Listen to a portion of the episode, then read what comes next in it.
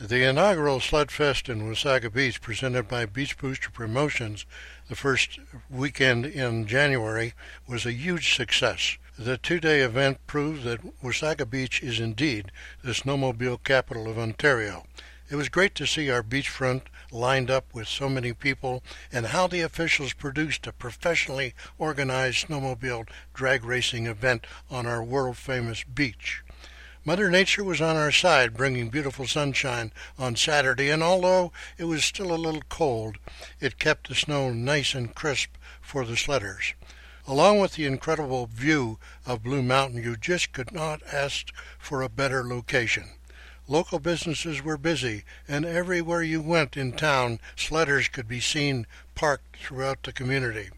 The event brought families and visitors from all over to Wasaga Beach. People attending were very positive, and everyone is looking forward to next year. This is Bill Friday, and this has been Comment. And you're listening to Beach Booster Radio.